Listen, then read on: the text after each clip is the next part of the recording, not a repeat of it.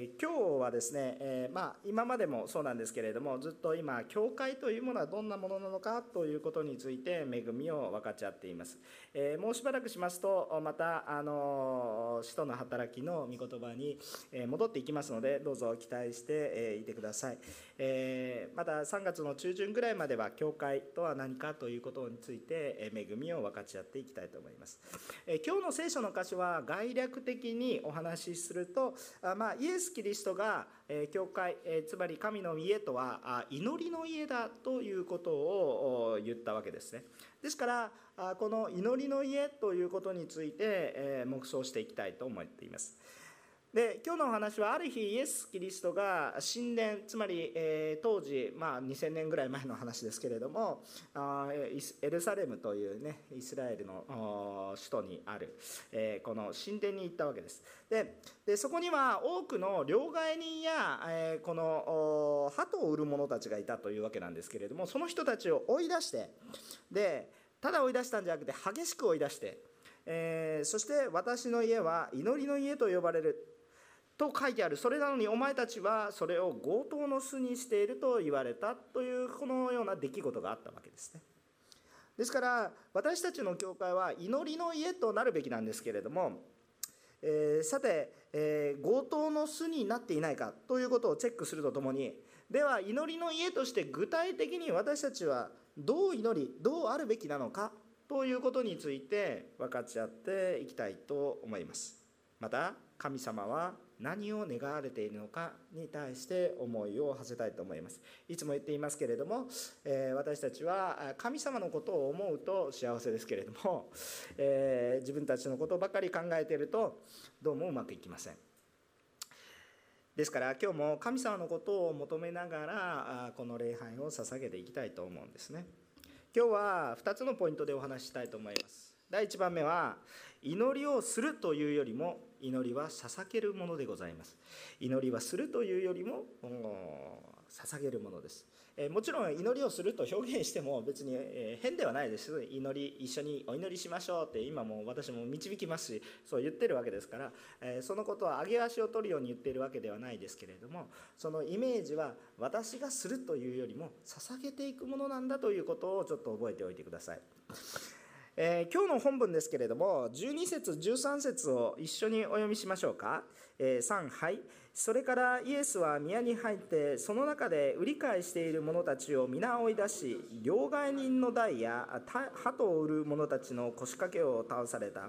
そして彼らに言われた私の家は祈りの家と呼ばれると書いてある。それなのにお前たちはそれを強盗の巣にしている。アーメン。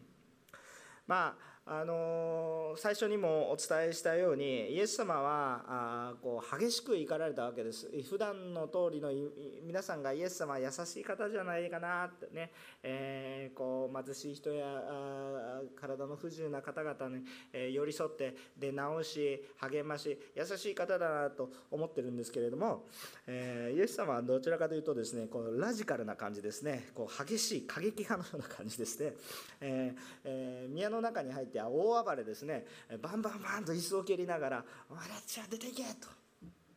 こういうふうなことをしたんですね。随分とイエス様のイメージが違うわけですけれどもそれほどに重要なことだったということなんですね。さあでも何が起こったのかっていうことは私たちは当時のイスラエルの状況えー、霊的な状況というものを、えー、理解しないでこのイエス様がただ暴れたって考えると全く理解ができません。今日は何の記事を書いてあるのか全く理解することができません、えー、それでですね今日はですね、えまあ、少し当時の霊的な状況のことも話しながら、えその信仰の始めもう創世記からずっと話していくことになります。今日は聖書を開く箇所が少し多いので申し訳ないんですけれども非常に大切なメッセージとなると思います。さてえー、当時のエルサレムというのは、え、ローマの支配下にありました。ローマ帝国ですね。皆様が世界史で習ういわゆるローマ帝国です。年代も分かってます。でそのローマ帝国の支配配下の中にありました。しかし神殿はあって一つそのなんというか自治領みたいな形で、えー、このユダヤの国というものが成立していたんですね、えー、まあ今であんまり考えるとちょっと、えー、いろんなことを思う人がいるので別に今の国と比べる必要はないと思うんですけれどもあ今でもそういうような形のところっていうのは様々にありますね。ローマの支配下の中にあるけれどもある一定の自治権を認められながらやってるところ。でその中で彼らは一生懸命、えユダヤの神というものに対対して、えこの信仰を持っていて、えそして神の言われるままに聖書の神ですけれども言われるままに神殿を建てたんですね。それはそれで良いことなんですね。でそしてそこで礼拝を捧げていってさまざまな捧げ物を捧げていたんですけれどもえその神殿の中にはユダヤのものが捧げられないといけないのでえー、彼らはローマの支配下にあったがゆえに生活はどうしてもローマのお金でするわけです。そうですね。ローマのお金で生活をするわけです。しかしもし宮に行って神殿に行って捧げ物をしたいということになった時にはローマのお金でしていたらダメなんですよね、えー、皆さん思い出す方は聖書をよく読んでいる方はあ神のものは神神にあカイザルのものはカイザルに神のものは神に返しなさいとね、えー、こういうふうに、えー、言ったでしょ？それはある意味そのそのそのようにしてたからですよ。ね、そういう背景があります。時代的な背景のことが分かってくるともっと深く黙想できるんですけれどもそのようにして、えー、神様にあ捧げる時にはちゃんと捧げる用のお金にして捧げたということですね。そして、え、また、えー、この神殿ではさまざまな動物の生贄が捧げられたわけです。動物を仮に捧げたわけですね。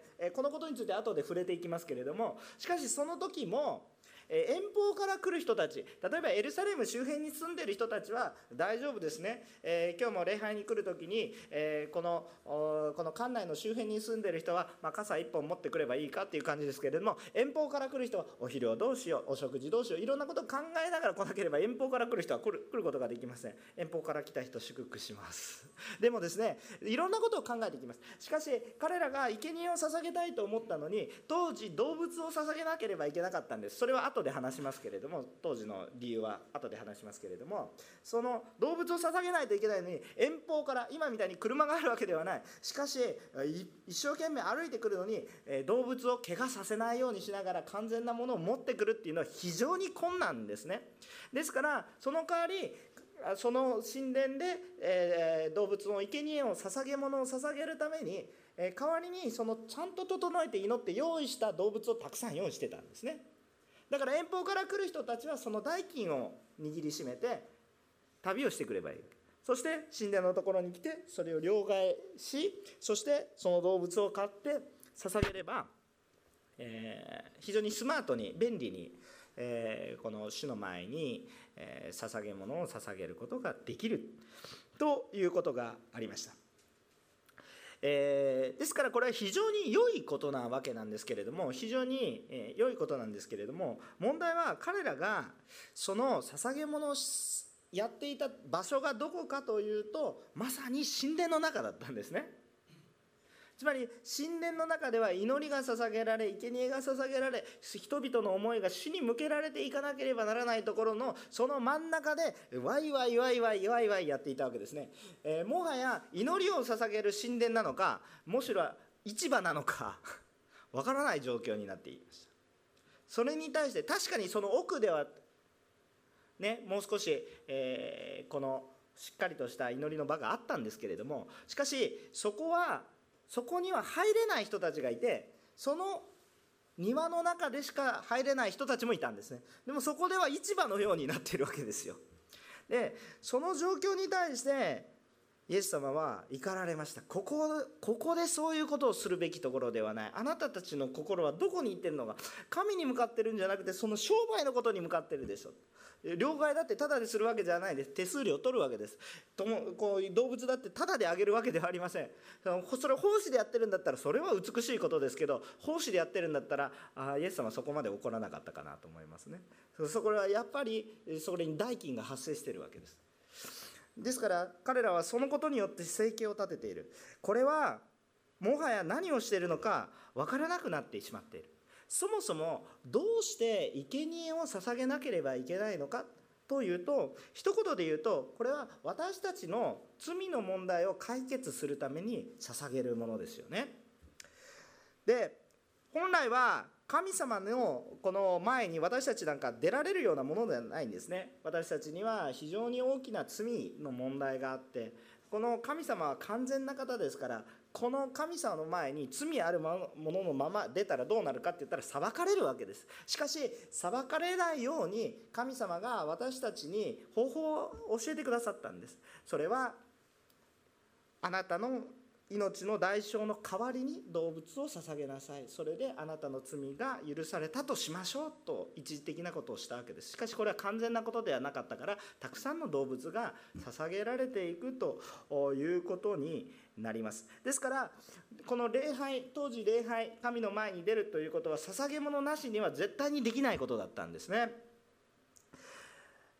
まあ、これ後で話すんですけれども全部後に回してるんですけどえっとこれを本当の捧げ物。じゃあ今皆さん礼拝する時に、えー、あのもちろんあの捧げ物、まあ、献金捧げました。祈り捧げました。いろんなことを言う人もいるかもしれませんけど生贄は捧げてないでしょ？皆さん鳩持ってきましたか？鳩持ってきてないでしょ？今日牛持ってきましたか？ね後でバーベキューしましょうその人はね。でそういうふうなことを持ってきてないわけですよ。なぜですかってはっきりとした理由があります。ね。これも知ってる方は知っています。後で話しますね。でそのような生贄を捧げる必要があったわけなんですけれども神の御前に出るためには。でも一人一人は神の御前に祈りを捧げている生贄を捧げているっていうことよりもなんかそれが形式的なことになり本当に神の前に出ていくんだという思いはなくてとりあえずそれ捧げることが目的になっていて何をしているのかよくわからないような状況に陥ってしまっていたということなんですね。さあ今日は壮大な話をします。えー今日は聖書をちょっとお読みお持ちになってない方はちょっと大変なんですけれども、えーと、創世記の12章7節から8節の御言葉を読みたいと思います。創世記というところですね、聖書の一番最初の創世記、12章の7節から8節というところを、お読みしたいと思っています。創世記の12章の7節から8節というところを、お読みしたいと思います。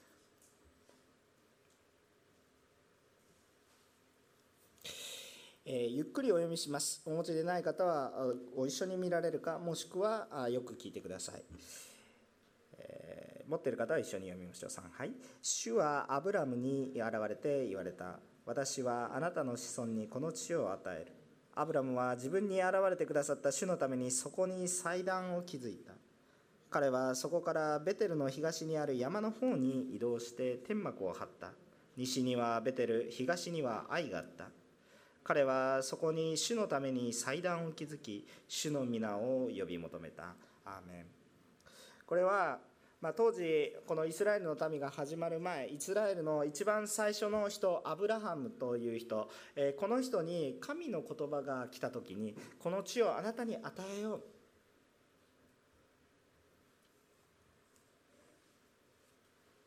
何の関係が今日あるのかってむちゃくちゃ関係してますよね。アブラハムに与えたこの地が要するにエルサレム。今のパレスチナ問題のそのままですね。もうずっとずっと来てるんです。ずっと関係してる話です、まあ、このその話はちょっとたくさん別のことになっていきますのでちょっと語りきれません。しかしですねあの主がこの地を与えるって言われたんですね。だからそこに祭壇を築いたわけです。そして主の名を呼び求めたわけですね。ですから私たちの祈りというものはこの捧げるという思いと話すことができません。もうセットのようなものです。そこで祭壇を築いたんです。じゃあ祭壇って何何をする？ただただこんもりとなんか持っとけばいいのかな。そういう話じゃないです。それ何か目的があるから祭壇を作るんです。祈ればいいだけだったらそこにわざわざ祭壇を築かないんです。祭壇を築く台を築いたわけです。はっきりと何で作ったかは分かりません。多分石だったと思います。石を積んだんだと思います。しかし祭壇を築いた。そこに捧げるものがあるから祭壇を築く。何を捧げたんですか？やはりそこにはさまざ、まな捧げ物あるので規定はまだ決まっていない時代でしたけれどもやはり生贄を捧げるための祭壇が築かれていたと考えるのが自然です。捧げ物があったわけです。じゃあそもそも何でこの捧げ物が生贄が必要なんだかさっきも言ったように罪があるわけです。その罪の問題をちゃんと聖書からちゃんと理解しておきましょう。ローマ人への手紙一気にまたゴーンと聖書の最初に言ったんですけどゴーンと聖書の後ろに行きます、えー、ローマ人への手紙の3章の9節ですね。皆さんよく知ってる、え御言葉だと思います。ローマ人への手紙の3章の9節。を開けたいと思いますでそこを見てみるとこのように書いてございますえー、短い箇所ですので、えー、ここは私がお読みします。えー、ローマ人への手紙の3章の9節こう書いてあります。ではどうなのでしょう？私たちは優れているところがあるのでしょうか？全くありません。私たちがすでに指摘したよ指摘したように、ユダヤ人もギリシア人も全ての人が罪のもとにあるからです。アメンつまり、全ての人は罪人だと言っているわけです。全ての人は罪人だと言っているわけです。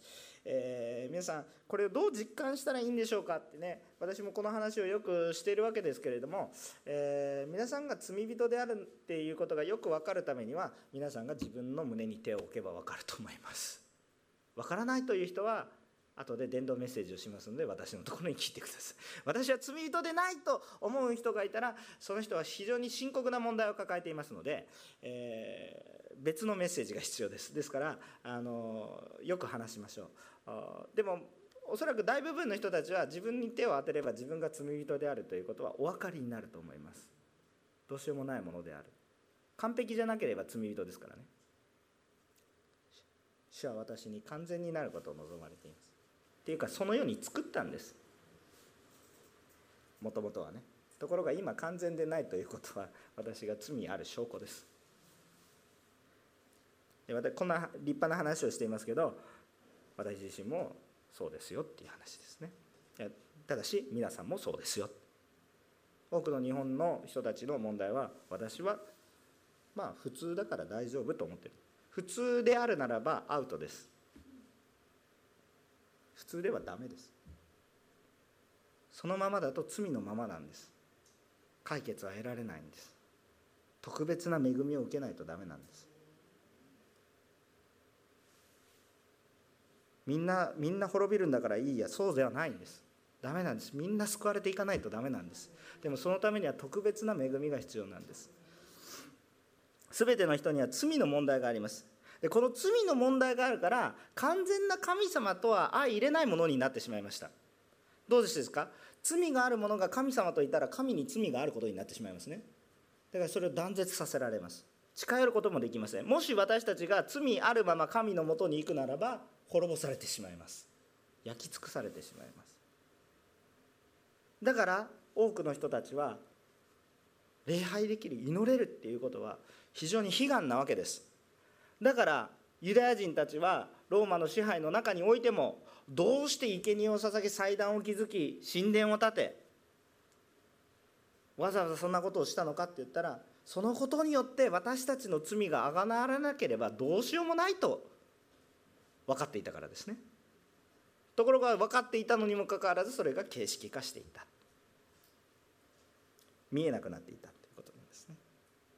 さあさて私たちに罪があるんですけどそれがどういう問題を起こすか続けてローマ人への6章の23節。ローマ人への手紙の6章の23節。新約聖書だと307ページぐらいですね、えー、ローマ人への手紙の6章の23節。焦って開かなくて大丈夫ですよ。待ちますからね。ローマ人への手紙6章の23節。前半だけ読みます。罪の報酬は死です。覚えやすいですね。これは子供でも覚えられますね。罪の報酬は死です。なんで罪があることが問題になるかって言ったら私たちが間違いなく死ぬものとなってしまったという。だからこの罪の問題を解決しないと私たちはどういうふうな人生を送っていても必ず行き詰まります。どんなに素晴らしい人生を送っても必ず行き詰まってしまいます。それは一体何か？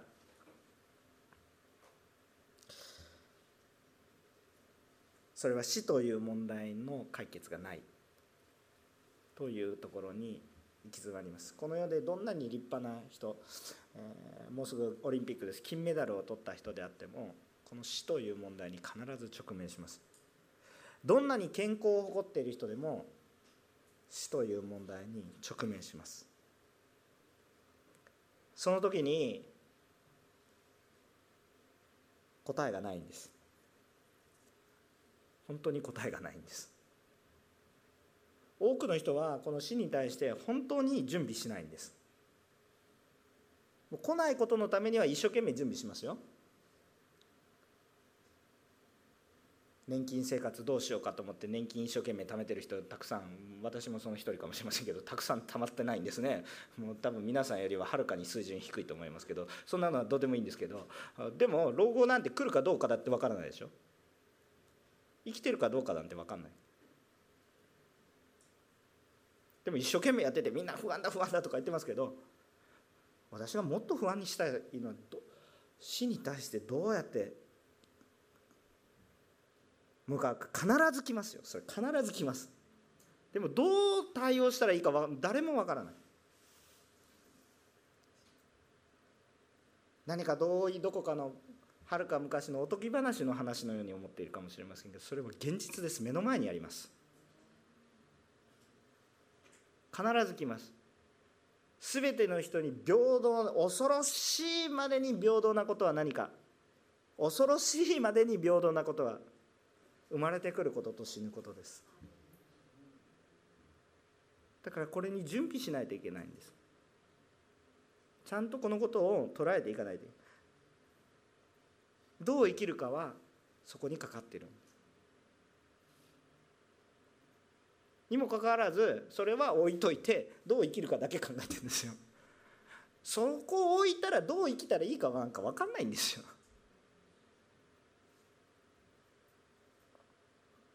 だから私たちはこの罪の問題っていうのに本当に向き合わないとダメなんですね。ところが自分の力でやろうとするとまあこれができない。何をしても虚しい。どう頑張っても行き詰まるんですね。どんなに人に素晴らしいことをしても行き詰まります。たとえたくさんの病気の人を治そうと思って医者になった。医者になっても行き詰まります。多くの人を助けました。それでも行き詰まります。どうしたらいいんだっていう話です。もう諦めてなじゃあもう適当に行きましょう。それでもやっぱり行き詰まります。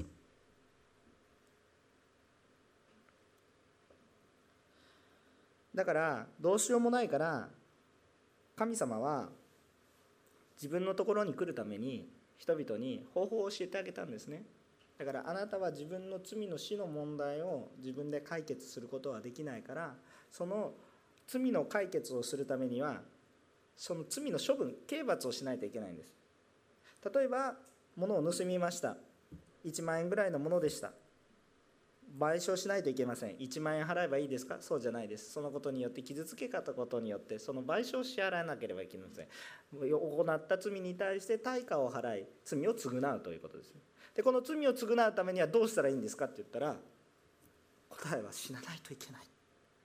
つまり私の人生の評価を厳粛に正しさを持って裁かれるならばこういう表現ちょっと厳しいかもしれないですけど私の人生の評価は死刑ということになります。非常に厳しいものです。ねあのよく学生たちがあのテストで30点取りました。先生僕の人生の全てなんて分かってないでしょ。僕は30点取ったかもしれないけど他のところで頑張ってじゃあ頑張ったらいいと思います。大丈夫ですね。全て私の人生を点数化されて評価されたら私の人生は死刑ということになります。よかったですね先生がそこまで気づ気づいていなくて。でも神様はそこまで気づいてますよ。非常に厳しい。救いがありませんね。だからあなた自身にはどうすることもできないから代わりにじゃあ方法を教えてください。動物を捧げなさい。あなたの身代わりに動物が死にます。一時的にあなたは私の前に出てくるから。そそして私の声を聞きなさい。そういうことですよね。でも神様って恵みの神様なんです。最初にアブラハムに声をかけてからそれから後付けのように祭壇気づいてるんですけどね。だからこう神様の愛をもっと深く気づいたらいいんですけどね。まあそれを超えてわざわざ罪の中に飛び込んできてくださるのが神様なんですけどそのようにして私たちはとにかくこの捧げ物を捧げない。しかしねその方法があっても問題が残るんです。何の問題が残りますか？その犠牲も不完全なんです。なぜですかっていうとそれは私じゃないからですよ。わかりますよね？しかも動物ですよ。でも神様は人が生贄に捧げられることは望んでないんです。覚えておいてくださいよ。神様私たちも同じですよ。人に犠牲にして私たちで登っていくことダメですよ。神様は人を犠牲にしたいとは全然思ってないですからね。だから苦労されてるんですからね。神様が私たちが裁かれればいいわと思ってた塔に私たちは存在しないんですよ。救おうとしてるからこんなに苦労されてる。裁きたかったらあっさり裁けますよ。でも救おうとするから大変なんです。でじゃあ不完全な生贄を捧げるからたくさん鳥とか牛が必要になってくるわけですよ。一番安いのが鳥だったんです。一番貧しい人が捧げたのが鳥です。今の時代でも同じでしょ？牛肉食べに行こうっていうのと鶏肉食べに行こうって言ったらどっち皆さん楽ですか？鶏肉食べに行った方が楽でしょ？鶏安いからですよ。すぐ買えますよ。コンビニでも買えますね。鶏が安いからですよ。たくさん生まれるから。でもそれでいいから捧げなさいって言ってるわけですよ。でそのようにして私たちが捧げても捧げてもだからこそ神殿でたくさん売られてるわけですよね。でもそれは本物じゃないわけです。一時的なものなんです。じゃあどうしなければいけなかったのかっていうと私たちは恵みの時代で今は十字架をキリスト教会では掲げてる。これは何ですかここで誰が死んだんですか？これイエス・キリストが死んだ。それ誰のために死んだんですか？私のためですなぜですか？罪の報酬は死で。全ての人が救われるためには全ての人の罪を背負わなければいけないんです。そうすると私と同じの罪人の人が死刑にかかっても私の罪を背負うことができますかって言ったらできないですよね。つまり人より優れたものが十字架にかからないとしかも人でないといけなくてその方が十字架にかからないと意味がないんですよ。そうじゃないと本当の身代わりになれないんですよ。皆さんの価値が牛とか豚と同レベルであるならばあのそういうことなんですけどそうではないということなんですね。もちろん牛とか豚にも命があります。大切なものです。でも皆さんの命とはかけがえ変えられないものです。だから毎年毎年何回も何回も捧げないといけないわけです。でも私たちにはもう答えが与えられました。私たちよりもはるかに優れた神ご自身がわざわざ罪人のところに来られ人となられて逆に犠牲になられたので全ての人の罪を背負うことができました。私は私は人の罪背負うことができません。罪じゃなくても良い人でも背負うことができません。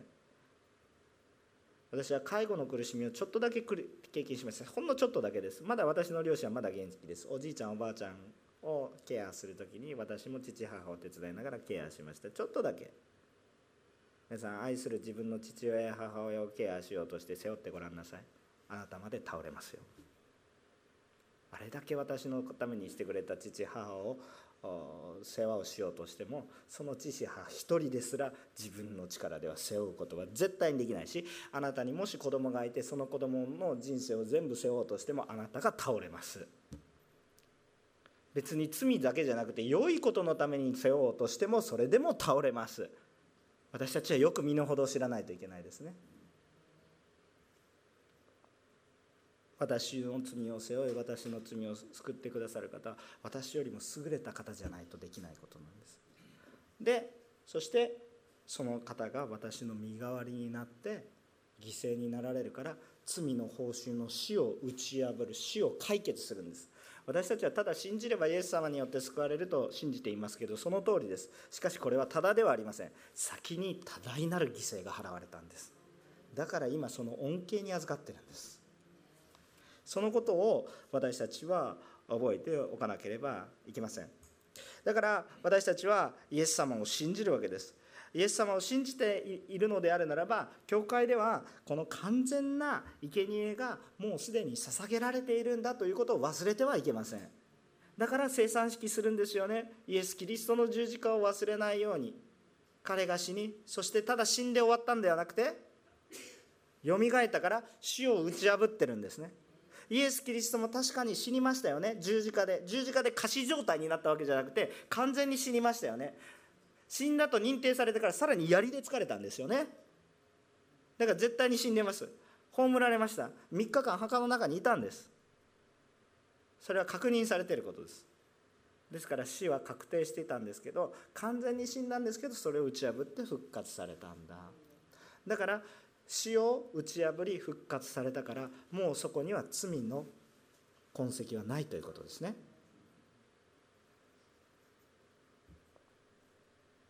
私たちも肉体的には死を迎えますがこのキリストを信じることによって霊的には新しい命を受けて私たちは生きているものとなっているわけです。だから私たちが教会に行き主を見上げる時には私たちが捧げるべきものは何かって言ったら罪のための生贄を捧げてる場合ではないわけですよ。それは捧げられたから捧げるべきものは救われた喜びと主に対する感謝を捧げていくんです。わかりますか？今日生贄持ってきてないですよね皆さんね。必要ありませんよ生贄。っていうか生贄持ってきちゃダメですよ。それはイエス・キリストの十字架をバカにするようなものです。あなたの十字架は完全じゃなかったと言ってるようなものです。生贄持ってきてはいけません。私たちは神様によって救われたことの喜びと感謝を携えば集まってきてるんです。死と交わることが本当に大切。ですだから先ほどのローマ人への手紙の6章の23節の後半は何て書いてあるかって言ったら前半はね罪の報酬は死です。もう絶望ですね。はい。しかし23しかし神の賜物は私たちの主イエスキリストイエスにある永遠の命です。今の話をすればこの意味がわかると思います。だから祈りっていうのは神を見上げていくことなんですね。祈りっていうのは神を見上げること主の皆を呼び求めること。アブラハムが御声を聞きました。生贄捧げてないのにね。神様の方から来てくださって。そしたら生贄を捧げられずにはいられない。神の言葉聞いたんだから急いで立てないといけない。そして捧げたわけですよ。そして叫び求めたんですよ。神様主よ導いてくれてありがとうございます。今日あなたが共にいてくださってありがとうございます。そのように主を見上げること。それは霊的な深い関係を持つことであります。神様との会話のようなもの関係を持つことであります。神様って言ったら「はい」と言ってそこにおられるわけです。そのことを気づくわけです。だからそれは霊的な深い関係。もうそこには罪の問題がありませんね。何があるんですか？そこには。命があるんですよ。罪があればそこには死があります。しかしもう死はないんですね。罪がないから。神様と私たちの関係に遮るものがなくなります。だから祈りというのは素晴らしいことです。そこに命があるようなことです。皆さんもし祈らないという人がいるならばその人はもうすでに霊的に死んでいるようなものであります。自ら恵みを放棄しているようなものであります。どうして長く祈るんですか？え、わざわざと人の前でわーって長く祈る必要はありません。それはもうすでに神様すら見てないです。さっきの形式の話になってしまいます。そうではなくどうして長く祈る人どうしてですか？もうそれはね神様との命の交わりだからですよ。せずにはいられないものなんですそれは。それをしなくていいと言ってるのは命いらないと言ってるようなものなんでね。神様との交わ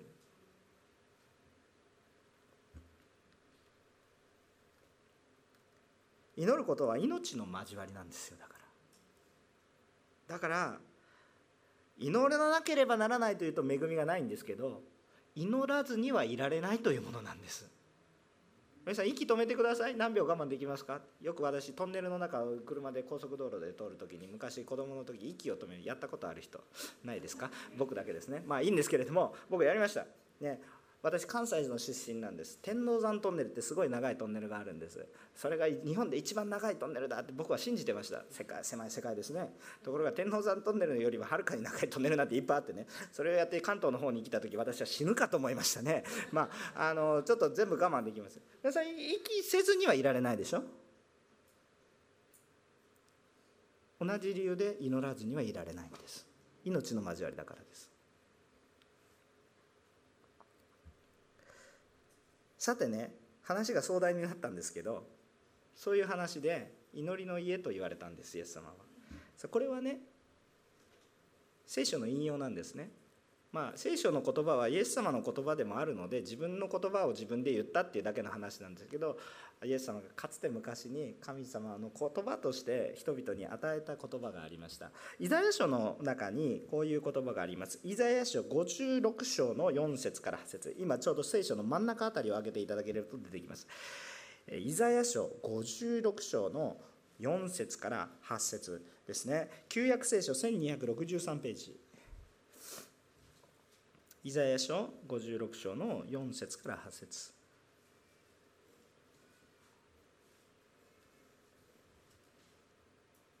イザヤ書56章の4節から8節を読みます。ゆっくり読みます。はい。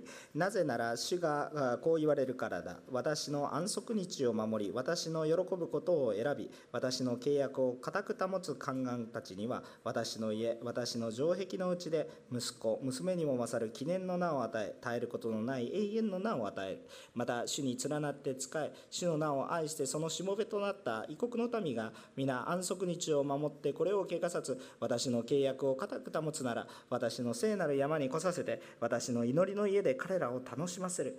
彼らの全焼の捧げ物や生贄は私の祭壇の上で受け入れられる。なぜなら私の家はあらゆる民の祈りの家と呼ばれるからだ。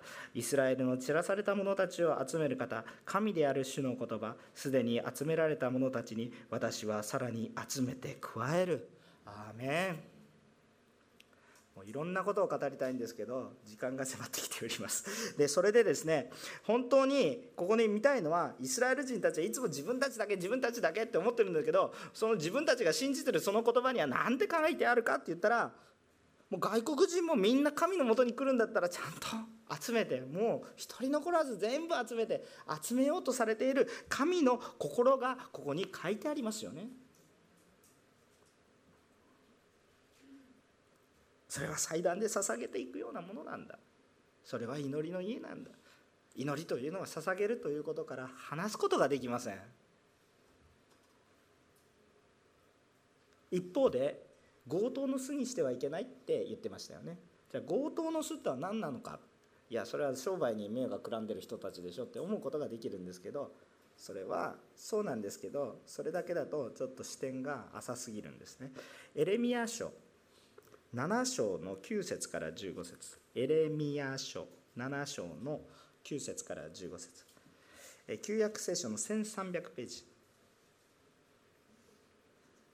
エレミア書。7章の9節から15節。エレミア9のあ7章9節から15節。こう書いてあります。読みます。あなた方は盗み、人を殺し、勧誘し、偽って誓い、バールに犠牲を備え、あなたの知らなかった他の神々に従っている。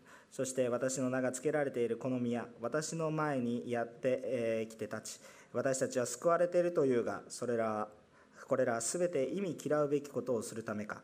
私の名が付けられているこの家はあなたの目に強盗の巣と見えたか見えたのか見よこの私もそのそう見ていた主の言葉だが白にあった私の住まい先に私の名を住ませた場所へ行って私の民イスラエルの悪のゆえにそこで私がしたことを見てみよう。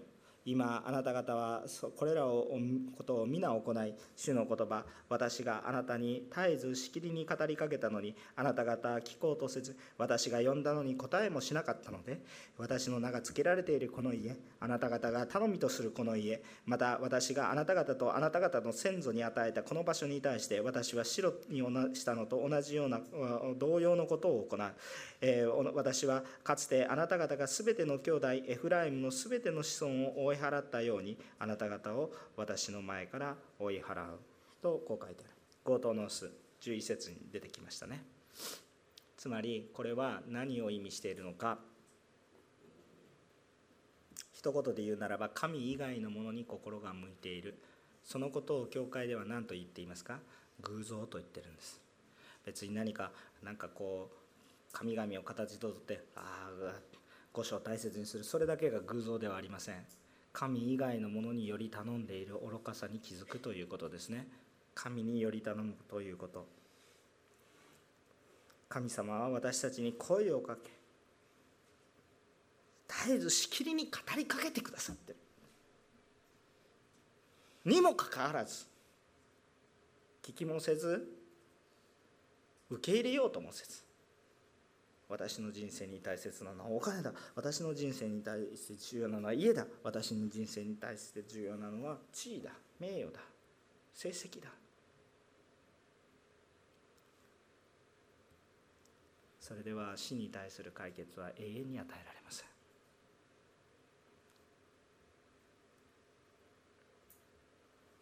だから神に帰りましょう。そういうことを言って捧げていくものです。本当の一番最大の捧げ物は何ですか？イエス・キリストが捧げられたことですよね。これによって私たちが変えられたわけです。でこの捧げ物についてはね旧約聖書レビキとか出エジプト記とかいろんなところを見るとすごいたくさんの規定が書かれて生贄だけじゃなくて感謝の捧げ物もあるんですね。その中にはね。大きく5つあるんですけどこの話もまた今度。でえっと本当に、えー、捧げ物にはそういうたくさんの意味があります。一つ一つ学ぶとなぜ私たちが祈りを捧げてなぜ礼拝を捧げているか深く黙想することができるのでまた機会があったらどうぞ黙想しましょう。しかしですねえっとその中で私たちはどうしていったらいいかって言ったらもう生贄は捧げられたわけです。だから私たちがするべきことは感謝と喜び主に対して感謝と喜びそしてその捧げ物が捧げられたことによって私たちに許された恵みを謳歌していくことです。それは何ですか主との交わりをすることです。だから祈りを捧げるところなんですね。神と共にあるものとして自分の思いをはるかに超えた神様の技が今私たちのうちにあるということを喜ぶものなんです。ですから私たちは祈りっていうのは何か自分の願い事を「はいこうしてくださいああしてくださいさあなあどうどうどうどう」とか言って一方的にバババババババって話していくことではなくて神との交わりをしていくことの御言葉を聞き御心を知り交わっていくことなんですね。神様を見上げていくようなだからそれを捧げていくような思いですね。なんか神様から得よう得ようと多くの日本の宗教は大体ご利益を求めますよね。私たちも恵んでほしいと神様から恵まれたいと思ってるんですけどその恵みはもうすでに与えられてるんですよ。祈るから与えられるんじゃなくて先に与えられてるんですよ。気づけという話なんですね。だから豊かに交わるんです。日本の多くの宗教はこうしてほしいこうしてほしいこうしてほしいこうしてほしい。商売安全家内繁盛。祈りとはそういうものですか？違うわけですよ。取ろう取ろうとするんじゃなくて捧げていくものです。たくさん与えられたので。じゃあ具体的にじゃあどうじゃあ具体的にどう祈ればいいのかちゃんとそこもトライしていきます。2番目のポイントね。1番目のポイントは祈りはするというよりも捧げていくようなものですよ。2番目のポイントは何か？捧げるんだから神に喜ばれる聖なる生きた捧げ物を捧げる。難しい言葉を言っているようですけど聖書の御言葉そのままです。ですから覚えてる人はそのまま覚えてると思います。神に喜ばれる聖なる生きた捧げ物を捧げます。これ何か。さっき池に入れないって言ったのにどうして捧げ物を捧げるって言ってるのか。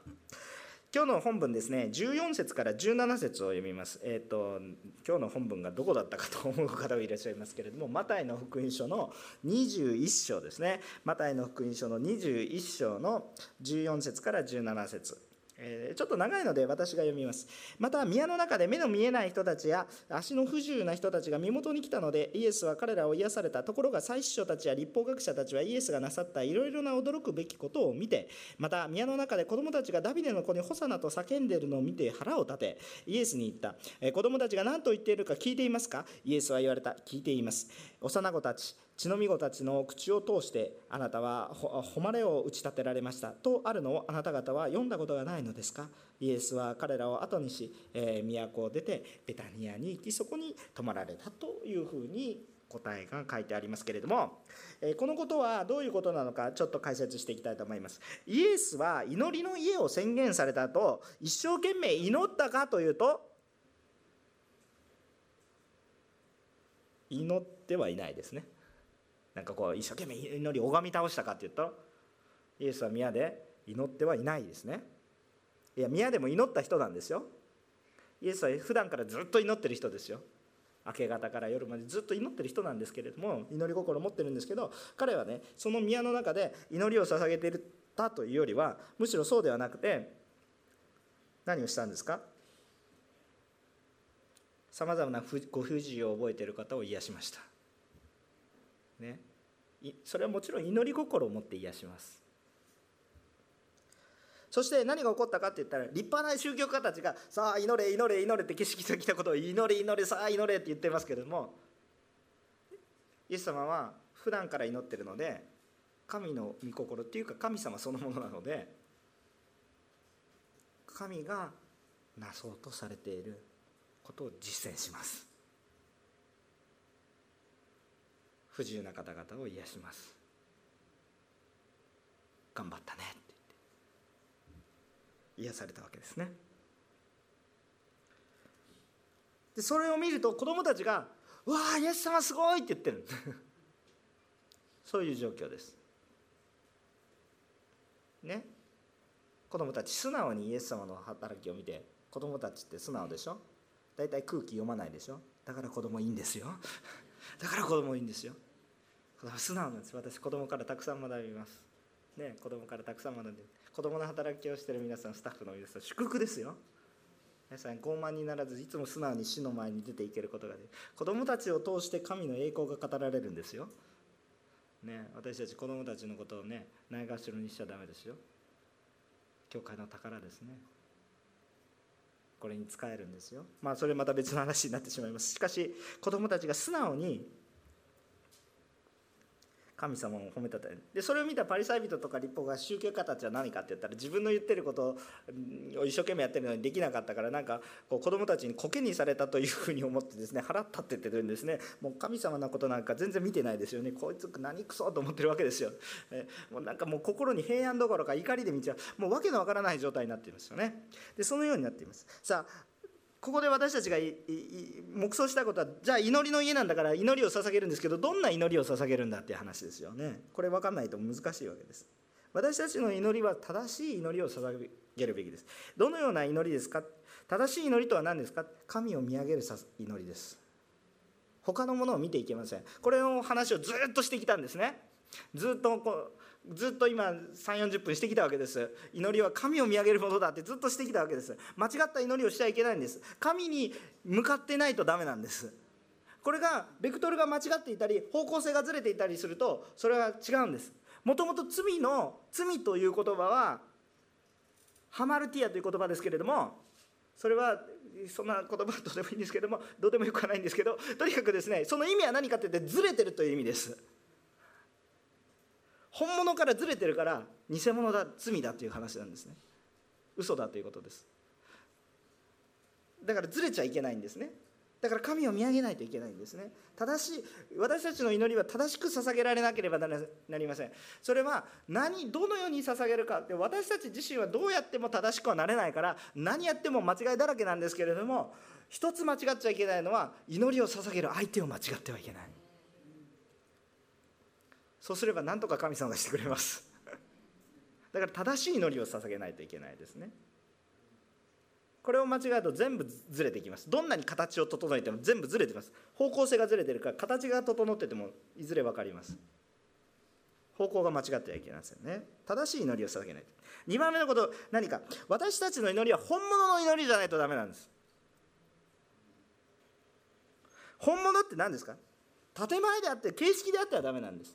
しかしその本物であるためには教理も重要です。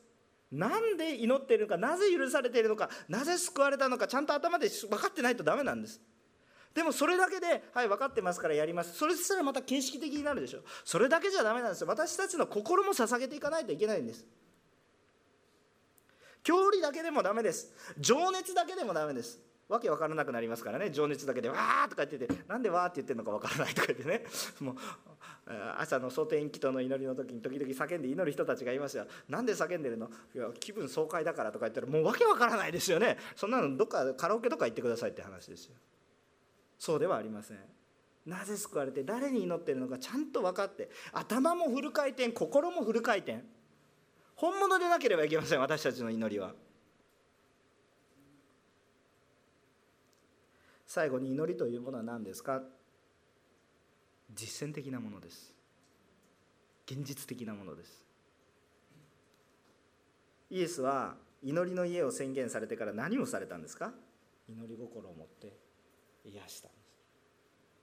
私の祈りの家ではこれが行われるって見せたそれは現実的なことです。祈っているならば私たちは行動が伴ってきます。マルコの福音書12章29節から39節。今日ごめんなさいね。印が多くて。マルコの福音書12章の29節から31節にこのような御言葉が書いてあります。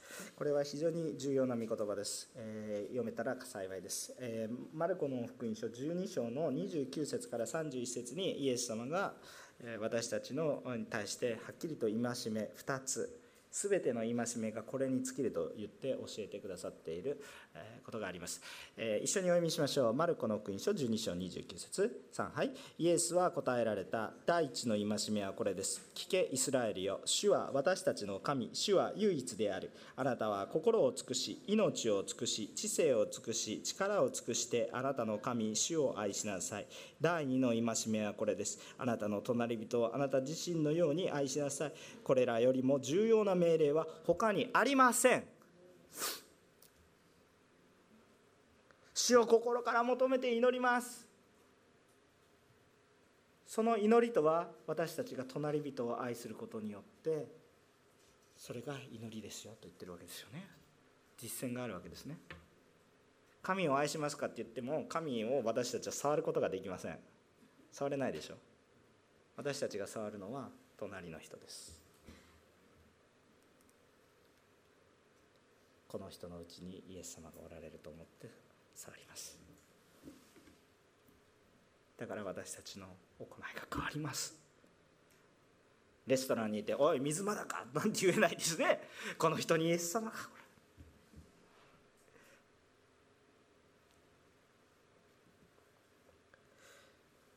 ローマ人への手紙の12章の1節から2節を読みたいと思います。ローマ人への手紙。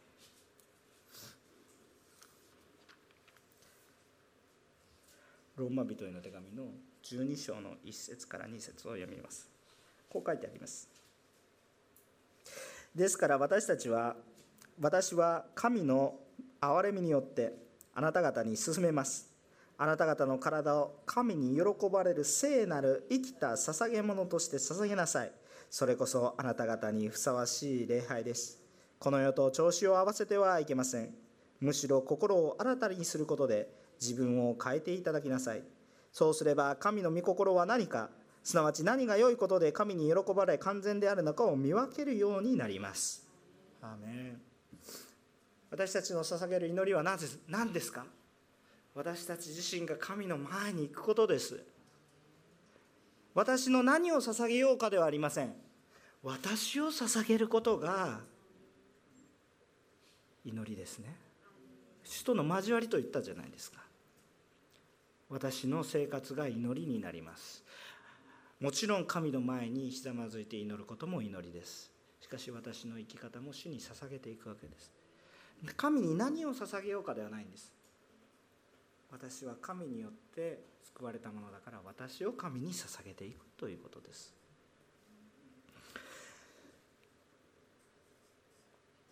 だから私たちが変わっていきます。私たちは自分自身が神の前に出て神の願うことを願うようになり始めます。祈りとは私の自己実現のための願い事をバンバン並べることではありません。まあ最初はバンバン並べてもいいんでしょそれ願っちゃダメとは聖書には実は書いてないんです。それもいい。でもそこからがスタートなんです。そこから分かってくることはそこで私たちが求めるべきものが違うということを分かってくる。でも交わってないと分かんないんですよ。だからでもそれ分かんないからこそ交わりを許してくれたんですよね。だから交わり続け神の前にやって「ああ私これをしたいです。神様これください。どうしてくれなかったんですか？なぜですか?」とか言って葛藤しながら「あ神様私にそれは必要なくても別のものが必要だったんですね」ということを気づかされていくんです。私たちはそのように神様との交わりを続けなければいけません。教会とは神を求め祈りの家と呼ばれる皆さんが捧げ仕えていくところになります。くださいください。教会は何をしてくれる神は何をくれるだから信じるではない。もう初めから命をくれて全てのものを満たしてくれた。だから私はどのようにして神と共に歩めるか神の働きをするかどのようにして神と共に隣人を愛することができるか。どのように祈りを捧げたらよいかわからないこともあるかもしれません。しかしまずあなたが神の前に出ることです。神の前に出ようと思ったらもうそれはすでに祈りですね。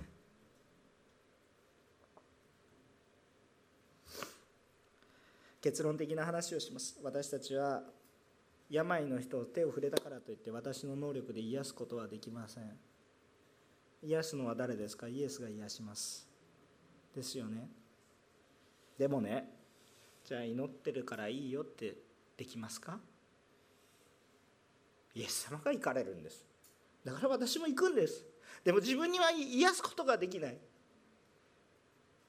だから何を祈ればいいかなんて分かるでしょう。まだ分からないんですか？困ってる人がいますよね。そこに行きますよね。でも私は何もすることができない。でも神はすることができる。何を祈ればいいかわからないかなんてわからない方がおかしいでしょ。主が行かれてるから私たちが行くんですよ。その時に何を祈ったらいいかどうしたらいいかは主がどうされるかということを考えこの人がどうされれば死と交わりができるかって考えたらいくらでも祈りの課題なんていくらでもできる。なぜならば私は何にもできないけどイエス様は何でもできるから。私は癒すことはできないけど苦しんでる人のところに全ての人のところにも行くことができないけれども示されたその人のところに行ってもう何をするのか。私にできることは何ですかと言って求めていく。キリストの愛が分からなければそれは難しいけれども。他の人が見たらそれは単なる自己満足だと言われるかもしれないし偽善だと言われるかもでもいいんですよ。もう私は昔偽善とか言われたこともあるかもしれませんけれども。もう偽善も偽善いいところですよ。私がどんだけ頑張っても自分では癒すことができないんだから。でも偽善と言われようが神様だったら癒される。私も癒された。だから祈り願うしこの人が受け入れるならば奇跡は起こる。主がなさるからこそ祈らずにはいられない。どう祈ったらいいかわからない。それは神様との交わりがわからないからです。わからないままでいいからまず神様と交わり始めてください。そしたら何を祈らないといけない。そうなってくると神様が見てるビジョンがだんだん見えてきてなんと私は祈っていなかったんだろうか。なんと何も祈っていなかったんだろうか。なぜ私はこんなもん、まあ、自分はよく生きていますよ。深刻な問題を抱えていることが何も分かってない。ということに気づかされ悔い改めに導かれます。そして悔い改めに導かれたら私たちのすべきことがまた砕かれ見えてきます。自分の自己実現のために一生懸命祈っていた自分が愚かになってきて主よ私の心ではなくあなたの心がなりますように私をお持ちください。と変わります。新明記の4章の7節にこんな御言葉があります。誠に私のたちの神主は私たちが呼び求める時いつも近くにおられる。このような神を持つ偉大な国民がどこにあるだろうか。神はいつも働いておられます。私が分かってないんです。呼び求めたらああここにもいらっしゃったんですね。ああそこにもいらっしゃったんですね。私は神なんかいらないと言っていた。あの時もあなたは忍耐してそこにおられたんですね。だから今今日ここで私が知ることができました。全てのことは無駄になりません。私たちに神様は共にいてくださいます。私たちにはそのことがよく分かっていません。だから祈ります。祈り叫び求めた時祈る時私たちはイエス様の名前によって祈ります。なぜならばそこにすでに必要な生贄が捧げられているからです。そのことを感謝しながら祈った時に神の御心を感じ始め神の思い神の身思いというのはどういうことなのか。もう読んできた御言葉の中にあります。全ての民が集められていることです。死の問題が解決されていくことです。帰ってくることです。じゃあ今日私はそのためにどんな祈りをしたのか。何のために礼拝をしているのかどうして集められているのか。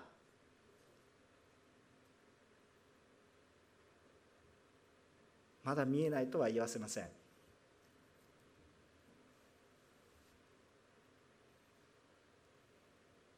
主のために仕えていく。